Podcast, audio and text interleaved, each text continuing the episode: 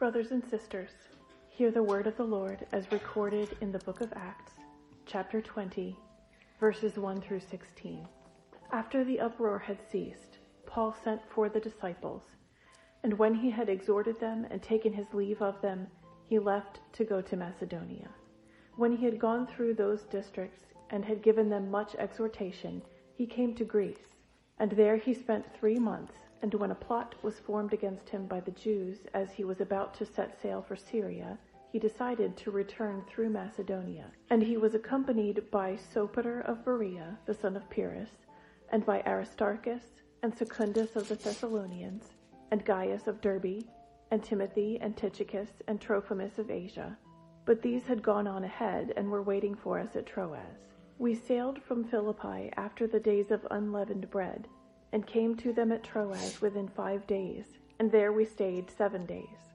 On the first day of the week, when we were gathered together to break bread, Paul began talking to them, intending to leave the next day, and he prolonged his message until midnight. There were many lamps in the upper room where we were gathered together, and there was a young man named Eutychus sitting on the window sill, sinking into a deep sleep. And as Paul kept on talking, he was overcome by sleep and fell down from the third floor and was picked up dead. But Paul went down and fell upon him, and after embracing him, he said, Do not be troubled, for his life is in him. When he had gone back up and had broken the bread and eaten, he talked with them a long while until daybreak, and then left. They took away the boy alive and were greatly comforted. But we, going ahead to the ship, set sail for Assos, intending from there to take Paul on board, for so he had arranged it intending himself to go by land. And when he met us at Assos, we took him on board and came to Mytilene. Sailing from there, we arrived the following day opposite Chios, and the next day we crossed over to Samos, and the day following we came to Miletus, for Paul had decided to sail past Ephesus so that he would not have to spend time in Asia, for he was hurrying to be in Jerusalem if possible on the day of Pentecost. This is the word of the Lord.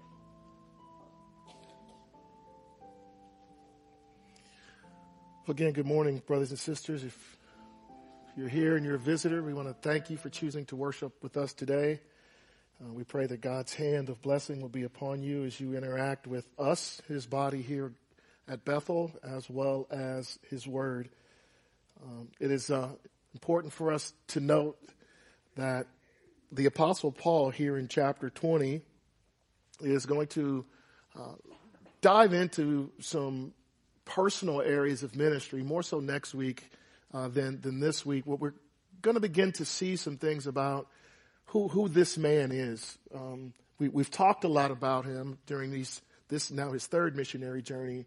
But Paul's going to reiterate some things that I think it's really helpful us to helpful for us to to try to understand about the man. And I pray that we don't see him or view him as as, as something distant or so or something so incredibly different than than who we are.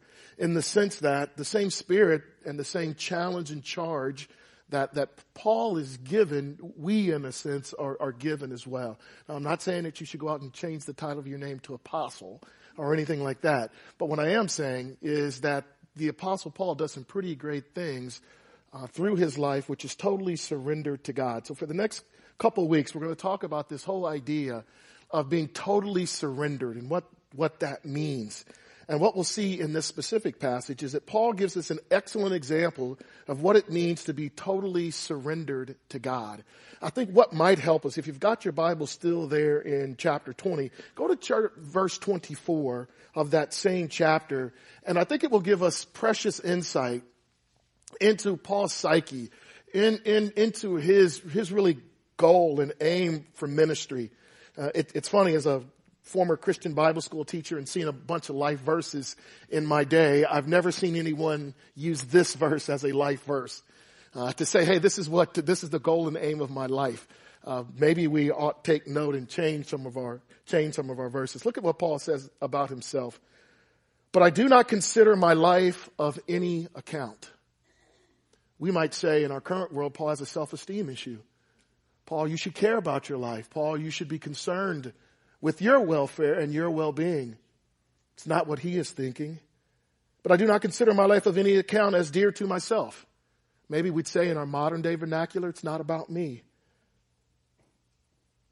Well, why, Paul? What, what is your goal? So that I may finish my course, may finish my ministry, which I received not from the apostle Peter or those who I interacted with, but from who? The Lord Jesus. My, my goal and my aim is not to worry about myself. I want to finish my course, my ministry, which I got from the Lord Jesus Christ, to solemnly, to testify solemnly of the gospel of grace of God. Paul's totally surrendered. He has completely abandoned whatever thoughts, whatever plans he had for his life. Now I want you to think about if you think about the course of Paul's life. He's a Hebrew of the Hebrews, circumcised on the seventh day. He is a man to be emulated. Paul was on his way somewhere. He, he, he was surpassing all his rivals. Paul was going to be the man. But as he meets the risen Savior on that road to Damascus, his life has been forever changed. He has totally abandoned his own dreams and desires. Some of you know I celebrated a birthday this week. By the way, thank you for the cards, but I, I do want to make note I won't embarrass the person who sits on this side in one of the closer rows. It was super special. This person called me and sang me happy birthday. And I'm welling up in tears and like, oh, yeah, the big tough guy like me. And it was very thankful. I'm very thankful for that. Very humbled that God's people love me like that. Paul understands the great love that we are to have for one another, but he wants to extend that to others. It's, his life isn't about him. It's not about me. And the older we get, the older I get, I think about the dreams and the things that I haven't accomplished. And I could say, I don't have my Mustang. I don't have this. I don't have that. And you could look back at your life and say, ah, what a waste. That's not the apostle Paul. The apostle Paul had abandoned his life and said, I want to live my life for another. Remind you of what he tells Timothy, no soldier entangles himself in the affairs of his own life, that soldier seeks to please the one who has enlisted him. That's Paul's life. That's what he calls Timothy to do. That's what he's all about. Others. The ministry of the Lord Jesus Christ, the course that the Lord had given for him. Well, what drove that? What drove Paul to be at that place of such unfailing commitment surrender to Lord Jesus Christ. One commentator says these words, and I quote, it must be love. Love for the Lord, love for the truth, love for the church, not the organization, but the people. Such love flowing from devotion to the Lord Jesus Christ and the Word of God marks all who exercise noble leadership in the church. What drove Paul to a place of complete surrender, total surrender of his own desires and whims, his love for the Lord Jesus Christ and his love for others? Wow, we've heard that before when the Lord Jesus Christ says, what are the two greatest commandments? Love God and your neighbor as yourself. Paul is completely committed to the ministry of the Lord Jesus Christ. In this text, I want to identify just two points, which for me is very small two points about the surrender that we see in Paul. Number one, we see that Paul is surrendered to the work of God. And we see that in verses 1 through 6 and 13 through 16. I, I won't read all those passages, but needless to say, Paul was a traveling man. We might say as the old song, Lord, I was born a rambling man. Some of you don't know 70s rock and roll. That's okay. Paul needless to say, got frequent flyer miles. Now he wasn't flying, but Paul, we believe on this third missionary journey, which started in Antioch, traveled some 1500 miles. The majority of it, we believe, maybe around 900 miles or 1000 miles by sea. Now that's when the brother man would have had to step out of the plan for his life. I do not do water like that. Maybe a puddle or two I'll jump over but by sea. And we're told, and we'll look at this passage in 2 Corinthians 11, Paul was shipwrecked three times. Now the first time I was like, Lord, this isn't your plan for me. I'm a landlocked kind of guy. Paul is completely given by the grace of God to geographically challenge himself physically to go wherever. In this particular journey, he desires to go to Macedonia, Achaia, and to Jerusalem. He will find his way to Jerusalem. He desires to go to Rome, as we made comment a few weeks ago. Remember, he's going to go to Rome, but he's not going to go the way that maybe we think he should. He's going to be an ambassador in, in chains. He's going to go under arrest. And in, here in Acts chapter 20, we see that he is going to uh, start his Macedonian journey. He's going to go to Achaia, uh, and he's going to find his way, and I can't wait to get to 17 through the end of the chapter. He's going to find his way back in Miletus, and he's going to be meeting with the Ephesian elders, and he's going to dialogue with them, and that is some of the most heart-wrenching things uh, that Paul is going to say. And I want you to think about, just in advance for that, Paul's like, he's being told, you're going to go, and you're, you're going to die. And he's saying farewell to friends. And I just, man, just, just let that marinate as we consider that. Lord, by his grace, next week we'll, we'll cover that. But in this section, we see Paul's pattern of ministry that we've really seen throughout. What does he do? He establishes churches, and when he goes on missionary journeys, he goes back around to visit all those churches. Well, why, why does Paul want to do that? He, he doesn't want to do it to simply gain any kudos for himself and to go back and bask in, boy, look what I've created. Because there's all these little first church of Paul's around. No, it's not why he's going. He is going for, for one main reason, and we see it in the text, to encourage brother believers. Secondly, he's going to these churches in Greece and Macedonia and Achaia, and he's headed to Jerusalem because he's taking an offering to the Jerusalem saints. He spends time with other believers for the main reason to encourage and strengthen believers. Now I want you to think about why you came here this morning. I, I, I wonder how many of us said, I can't wait to get to church so I can encourage someone else. I am so thankful that the Lord is sending me to His house with His people to strengthen other people. I, I wonder if that was on our minds. I wonder if that's been our goal or our aim as Christians to encourage others. Paul's desire here, we're told in the text, he's from the very beginning, even before he leaves Ephesus there in verse one, he sends for the disciple and he, disciples and he exhorts them. He encourages them. As he gets into Macedonia in chapter two, not only does he give exhortation, the text says he does what? He gives much exhortation. Uh, he, I, I wonder why Dr. Luke doesn't give us more information on what that exhortation looked like. We don't know. But needless to say, Paul cared about all these churches very deeply as he goes into these communities where churches have been established. He says these words, just, you just write them down. 1 Corinthians 4.14, he says this about the Corinthians. Now those of you who've studied the book of Corinthians might find this somewhat humorous. I do not write these things to shame you, but to admonish you as my beloved children. Notice the terms of affection there. Galatians 4:19, my children, with whom I again labor until Christ is formed in you. My children to the Galatians, my children to my beloved children to the Corinthians, Thessalonians, he says, but we prove to be gentle among you as a nursing mother tenderly cares for her own children. Chapter 2 verse 11, he goes on to say, we are now exhorting and encouraging, imploring each one of you as a father would his own children. Paul sees these new believers as his children, as family members, as someone worthy to display the sacrificial love that he has given them. I think it's safe to say, other than the Lord Jesus Christ, nobody loved the church more than the apostle Paul. To the Philippians, he says these words, I thank my God always in remembrance of you, always offering prayer with joy in my every prayer for you all, in view of the participation in the gospel from the first day until now.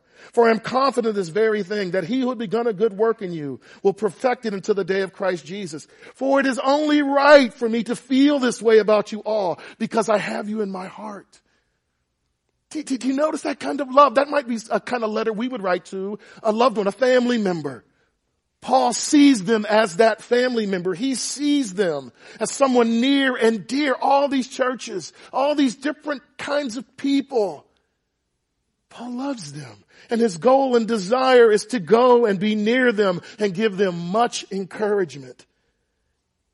Stories told of a young boy who was being viewed by a police officer carrying another little boy on his shoulders and all these goods and luggage uh, and all these things are being attached to him. There had been a flood in the community. The policeman went over to help the little boy and says, son, you're, you're doing too much. You've got all these bags and you've got that boy on your shoulders. It's too much weight for you. It's too, it's too heavy for you. Little boy looks at the policeman and says, he ain't heavy. He's my brother. See, when you're serving a family member, when you're serving someone that close to you, they're not heavy, are they? Parents, you know something about that? Is it a burden to raise your children? Don't answer that. Most of the time it's not. It's a joy. Thank you. It's a joy to have your children. It's not a burden to, you, you probably don't come home, I gotta feed you again today. Mason, you still want burgers. We don't say that. I pray. We don't say that. It's easier when you're carrying the weight and you love the person. Paul loves these people. Geographically, he gets around everywhere to, to simply go and encourage people. Now think about that. If God were to call you to wherever to go and encourage someone, would you do it? Where it's not about, it's not about you. I want you to go there and give a gift of encouragement, strengthening to them. By the way, uh, have we seen something like that before in a man? Maybe Jesus. He comes amongst his own people who don't desire him to give them something. A gift that they didn't even know that they needed, which is eternal life. He came to ransom their souls. He came to pay for their sin debt. You think that's a little encouragement? Paul understood that on the road to Damascus, that, that transformation happened in him. Paul wasn't afraid to go where. If you got your Bibles, go with me to 2 Corinthians 11. We've looked at this passage before. Whenever you think of Paul's ministry, you should think of these verses. Always. 2 Corinthians 11. Now in the context, I remind you that in these communities where Paul served and planted churches, there would oftentimes be what's called super apostles that would come in and try to undo the work that he has done. Sometimes it was Judaizers would say, no, you need to observe the law, you need to do these things. Paul talks about that a lot to the, to, to the Galatians. Obviously, there were other problems in Corinth. There were other problems. Um, but, but by and large, there were men that came in. So Paul feels the need to tell the Corinthians or remind the Corinthians, hey, this is what my ministry looked like. Uh, let's, uh, want to read it all, but, but I can't. Uh, let's go to 22. Are they Hebrews? So am I. Are they Israelites? So am I. Are they descendants of Abraham? So am I. Are they servants of Christ? I speak as if insane. I more so. Now he's going to talk about how he has labored for the Lord. In far more labors, in far more imprisonments, beaten times without number, often in danger of death. Five times I received from the Jews 39 lashes. Three times I was beaten with rods. Once I was stoned. Three times I was shipwrecked. A night and a day I have spent in the deep. I have been on frequent journeys. Listen to this. In dangers from rivers, dangers from robbers, dangers from countrymen, dangers from Gentiles, dangers in the city, dangers in the wilderness, dangers on the sea, dangers amongst false brethren. I have been in labor and hardship through many sleepless nights, in hunger and in thirst, often without food and cold and exposure. Now you would think, Paul, that's enough. Period. You don't have to say anymore. But he keeps talking, he keeps writing. Look at what he says. Apart from these external things, this is the part that always fascinates me when I get on my pity pat party. Oh, ministry's so hard, David. Oh, I want to quit. They're treating you so mean. I remind myself of these words. Apart from such external things, there's a daily pressure on me concerned for all the churches. Paul's heart was heavy for all the churches. He was concerned for all the churches. By the way, churches are made up of these things called people. He's concerned about people. Philippians 1 gives us some pretty, inform, pretty interesting information. I won't have you turn there. Paul says, For me to live is Christ and to die is gain. In that text, he goes on to say, I'm hard pressed between the two. Right? He says, I want to go and be with the Lord, but it's better for me to remain for what reason? For the benefit of the Philippians. I want to go be with Jesus, but it's not about me, Paul says. It's better that I remain for you. Paul is committed to surrendering himself. He does that geographically. He goes everywhere, anywhere God, will. numerically. Throughout this text, we see throughout the book of Acts, we have seen God's church grow.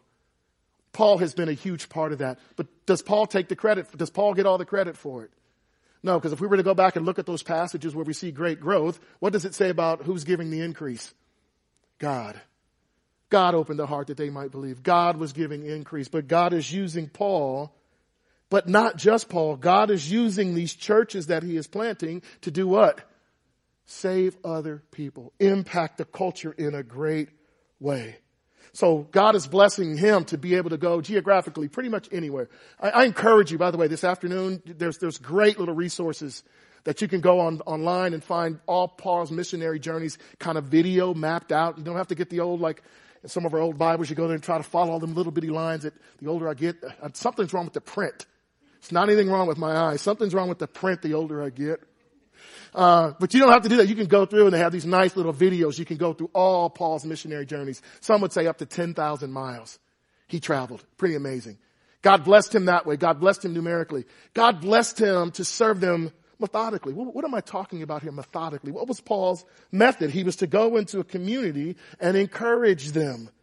Joni Eareckson Tada says these words, what an encouragement to realize that God has reserved you and me for a special task in His great work. In His hands, we're not only useful, but priceless. In God's hands, we're not only useful, but priceless. He has, pres- he has reserved you and me for a special task to do what? Encourage one another to encourage the brethren to come into a ministry, to come into this church on a Sunday morning and not just simply say, I'm here to make sure that I get my needs met. I am here to make sure the needs of another get met. It's not about me. It's about others. Paul, excuse me, the writer of Hebrews, Paul, we don't know if it's him or not. Take care, brethren, this is in uh, Hebrews 3 verse 12. Take care, brethren, that there not be any one of you in an evil and unbelieving heart that falls away from the living God. Listen to these words in verse 13. But encourage one another day after day, as long as it is still called today, so that none of you will be hardened by the deceitfulness of sin. The whole goal for Paul was to come into his method of ministry was to come in and encourage the saints. How do we do that? Couple of ways Paul, Paul did it. Paul, again, as he's going through these churches, he is collecting funds for another. How do you think those funds are received by the church in Jerusalem? You think they're encouraged to know all our Gentile brothers and sisters of these Gentile churches are serving us with their gifts. So what does that teach us? How about us in meeting the financial needs of others in our body? How about us coming and say, Lord, who would you want me to encourage today financially or with a material blessing? God, who can I come in? Is, is there a, is there someone in the church that I'm, that I'm aware of that, that, that is being burdened by, by some kind of situation that I can come in physically and be able to encourage them? Do we even pray about that kind of stuff? Like, Lord, play, lay someone on my heart that I can go and be a blessing to. Think about that today. Think about as you look around this room or people you know in this church that are maybe struggling. Man, you know, how, how can I bless them today? I know they're not asking, but God, how can I bless them? How can I make a material need go away? Second, what does it look like to really visit with one another? What does it really look like to sit down? You ever talk to a person and look them in the eye? No, I don't do that either. Most of us don't do that, do we? We don't take the time to sit down and look someone intently in the eye and ask them, Becky, how are you doing? How are you doing? And you wait for the answer. And whatever comes out of her mouth, prayerfully, she's transparent. David, David, I'm struggling today. My sister, how, how can I serve you? Can, can I pray with you? And I take the time I have the privilege to look at all you as you look at me. So it's easier for me to say, man, they look like they might be going through something. I, I, I, can usually tell by body language, man, they look like they're going through something. What does it look like if we all as a body are just very observant like that towards one another? We just peruse the room, just, just, just, just in prayer. And Lord, Lord, I just, Lord, Who, who, who, who, who, Lord? Who can I, who can I serve? Who can I get next to after the service? Who, who can I just talk to? Oh, oh man. And you go and get in their lives. Hey, you're a teenage young girl. How, how's life for you as a teenager? How's middle school? Those kinds of conversations to encourage them. I don't, I don't know about you. Anybody ever been in, let me ask this. Anybody in here not like to be encouraged? Just say, I hate being encouraged. Encouragement stinks. I'm so upset when people encourage me. None of us are going to say that because we all enjoy it. Sometimes when that word comes right at that right time and that person comes and says, brother, how you doing? And they sit and listen to you. It's transformational. Paul was committed to seeing Christian brothers and sisters as friends. He was committed to being with people all the time. We talked many times about breaking bread together, sharing a meal together. That's always very important in this culture and I think in our own, and having strategic conversation. What's life like? What's going on? Number three.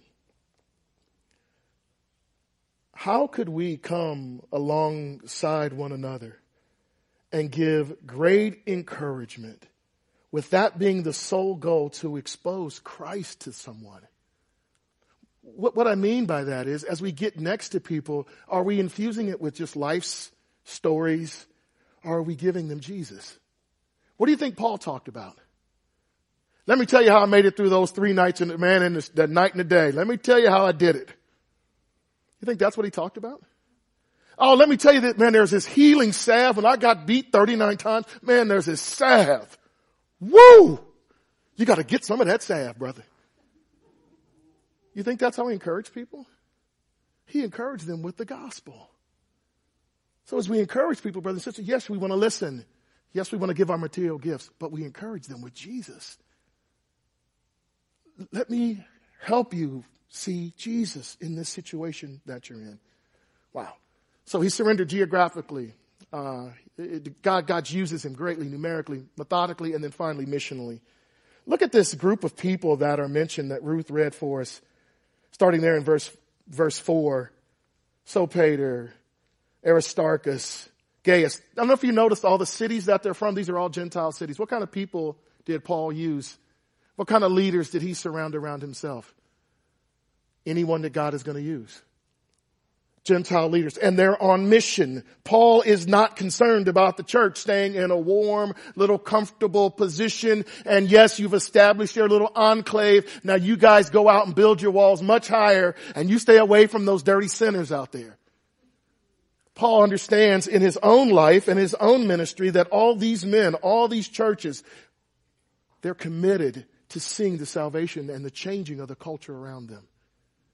Paul is concerned about being missional. I know this term gets misused in my opinion a lot. But what I mean by being missional is simply being available, being evangelical, telling others about the gospel, putting yourself in proximity of unbelievers who may not know who Jesus is. Paul says this is the aim and goal of the church. It's not just about us. Paul wants to clearly give them an example of what it means to work for the Lord which means he needs to be completely surrendered from himself, devoid of anything in himself. So, number one, Paul surrendered to the work of God. Number two, Paul surrendered to the worship of God. Let's look at just a few passages here in Acts 7 through 12, 27 through 12. Number one, what do we read? On the first day of the week. So we notice number one, that's the resurrection of the Lord. You say, wait a second, what does the first day of the week have to do with the resurrection of the Lord? Well, the church, the early church began to meet on the first day of the week because that was the day that Jesus was resurrected. Uh, that's the reason why we worship on Sundays and don't continue the Sabbath principle or continue to worship on Saturdays. Jesus arose on a Sunday morning. So therefore we and his early church consistently worshiped on Sunday mornings to honor him, to reflect what he had done in them, what he's doing in the world and what he one day will do. So Paul's concern is gathering together the first day of the week. That ought to be our concern. Now, I, I, make some pretty bold statements when it comes to the church. I love the church. I only love the church because Jesus loves the church. I think church and church attendance, being around God's people ought to be the most important thing in your life. I think service to God, totally surrendered to Him ought to be the most important thing to your life. And I have seen people make commitments here that I have never seen where this is your life. Where the church is very important to how you live. it, it is important to the, the, the things that are happening here that you be a part of it. That is humbling for me to see. I come from backgrounds where it's really seen as very optional at times. Eh, I don't feel like being around those people today.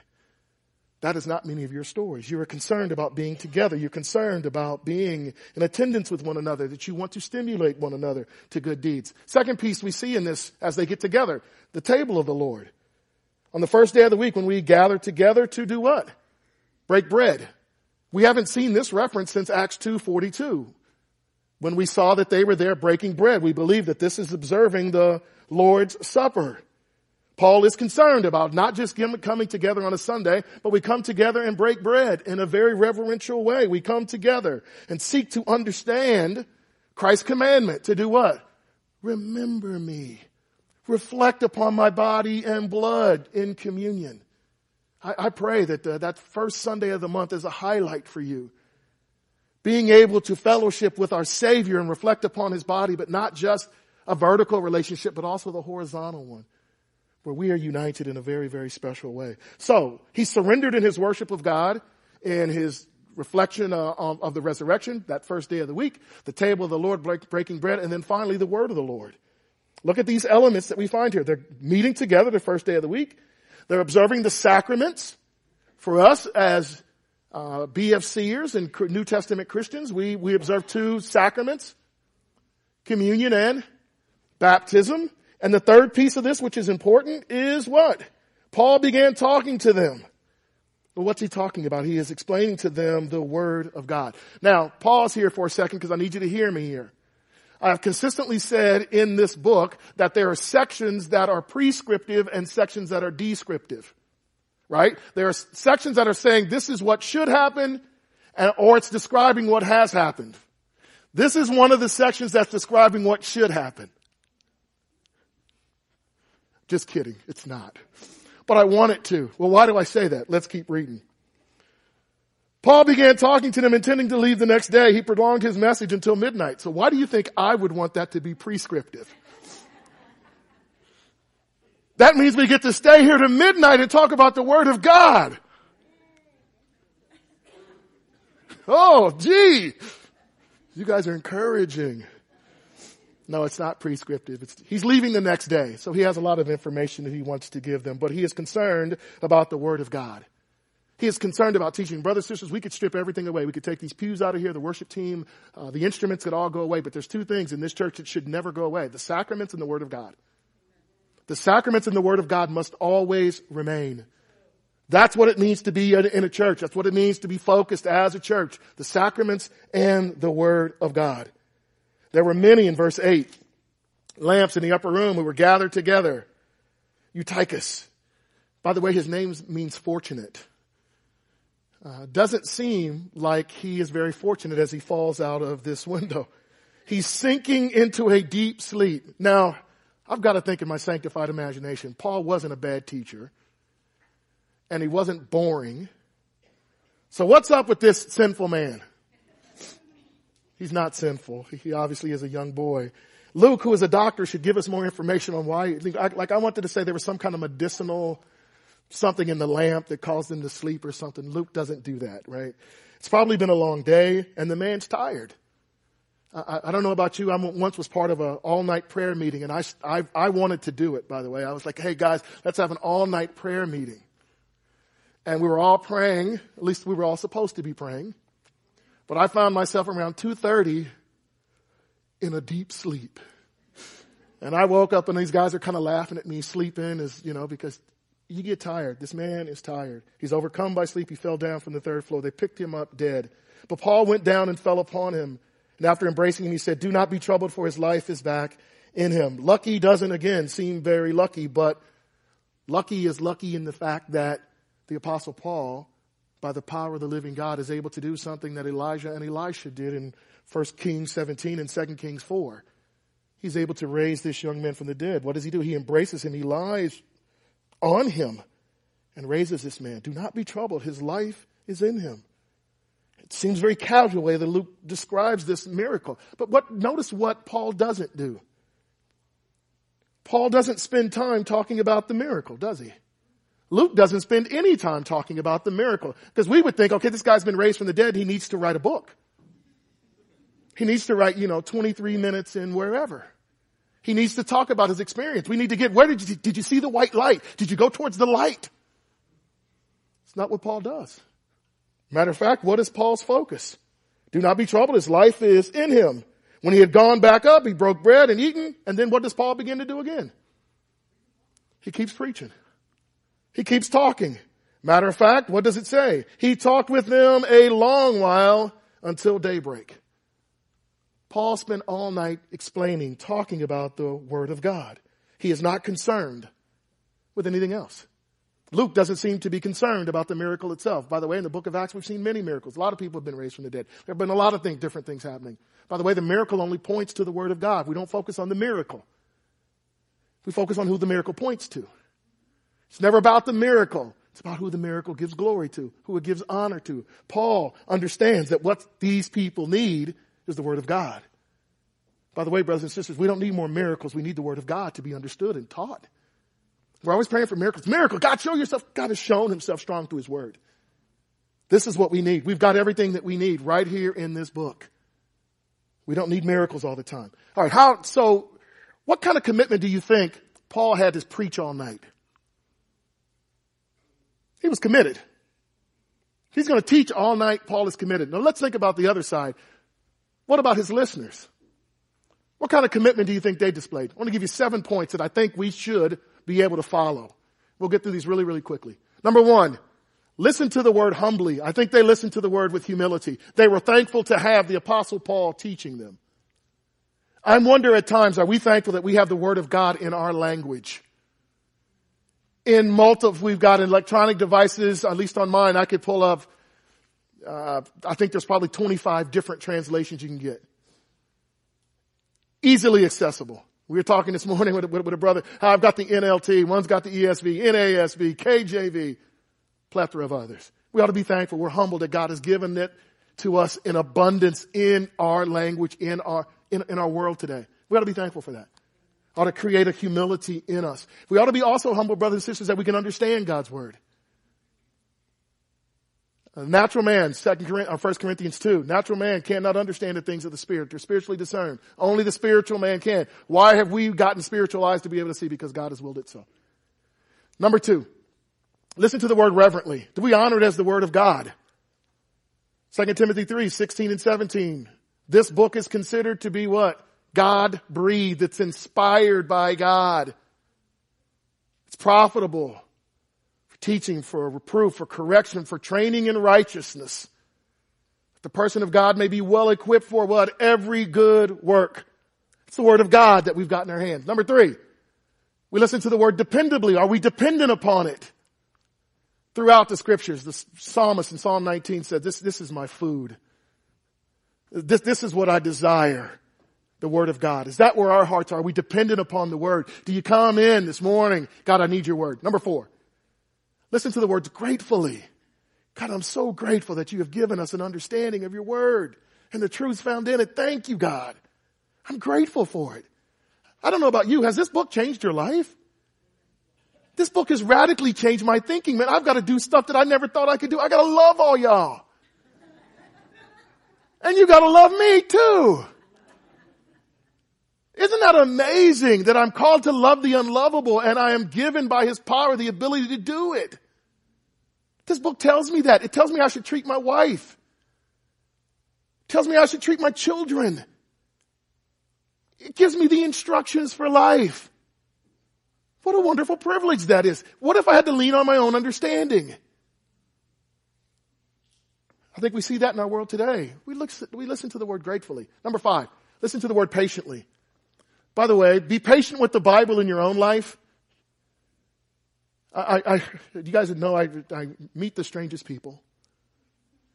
I, I, had, I met a man who was a pastor and he said, man, I'm standing on the promises of God. Now, what do you think he did next? He took his Bible, put it on the ground, and stood on it. And I said, dude, really? I tried not to laugh in front of him. That's not how we learn the Bible, by the way.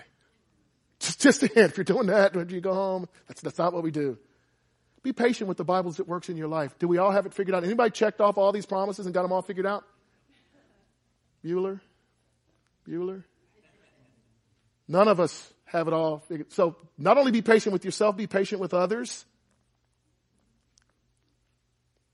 Just like you don't have it all figured out, don't expect others to have it all figured out. Be patient with them. Number six, listen to the word expectantly. What do I mean by that? Do you expect God to speak to you through His Word? I don't mean in some kind of weird way where you're going to get an extra word, but do you ever come into a church and say, I, how did that pastor know I was going through that? And it spoke to me. Do, you, do we have that expectation all the time? God, speak to me through your word. Expectantly. God, I want, I want to hear from you this morning. I want to hear from your word. And you look at a passage and say, man, that's exactly what I need. Last but not least, listen to the word communally. The Bible was written for you, not to you. What's that mean?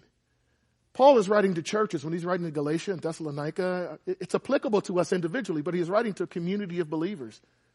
Do we think about it that way? Do we think about the Bible being necessary for a group of people, for a church? Because we often think about, well, this is what this verse means to, to me. It wasn't written to you. It's written for you, but it wasn't written to you. It was written to a church wherever in a certain context. And we try to understand that context in a more communal way as opposed to just the individualistic, individualistic aspect of ministry or receiving scripture. And that seems to be the mantra of our day. What's about me? I got something. No, what is, in the churches of Revelation, what does John say to those churches? This is what the Spirit says to the churches, the groups of people. What is the Spirit saying to Bethel? Seriously, do you ever ask yourself that question? God, God, what are you saying to Bethel? What are you doing at this juncture to Bethel Church? Challenges we've had over the past few months. Lord, what are you saying? What are you saying to us? What are you saying to me in the midst of this body? Look at the Bible, listen to the Bible communally.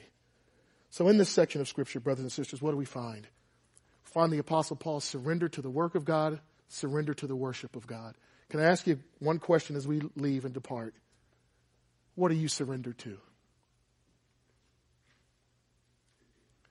What are you surrendered to? If others were to speak of you, would they say that brother, that sister is surrendered to the work of God? That brother, that sister, that church is surrendered to the worship of God. They have abandoned themselves. It's all about who they serve. We as leaders, elders in this room, pastors in this room, are we committed to the work of God and to the worship of God? Serving Him with everything. Worshiping, worshiping Him with reckless abandon. God, wherever you call me, I'll go. Whatever you want me to do, I'll do. Is that us? By God's grace, I pray that if it's not, it will be for his glory and for his name's sake. Let's pray together.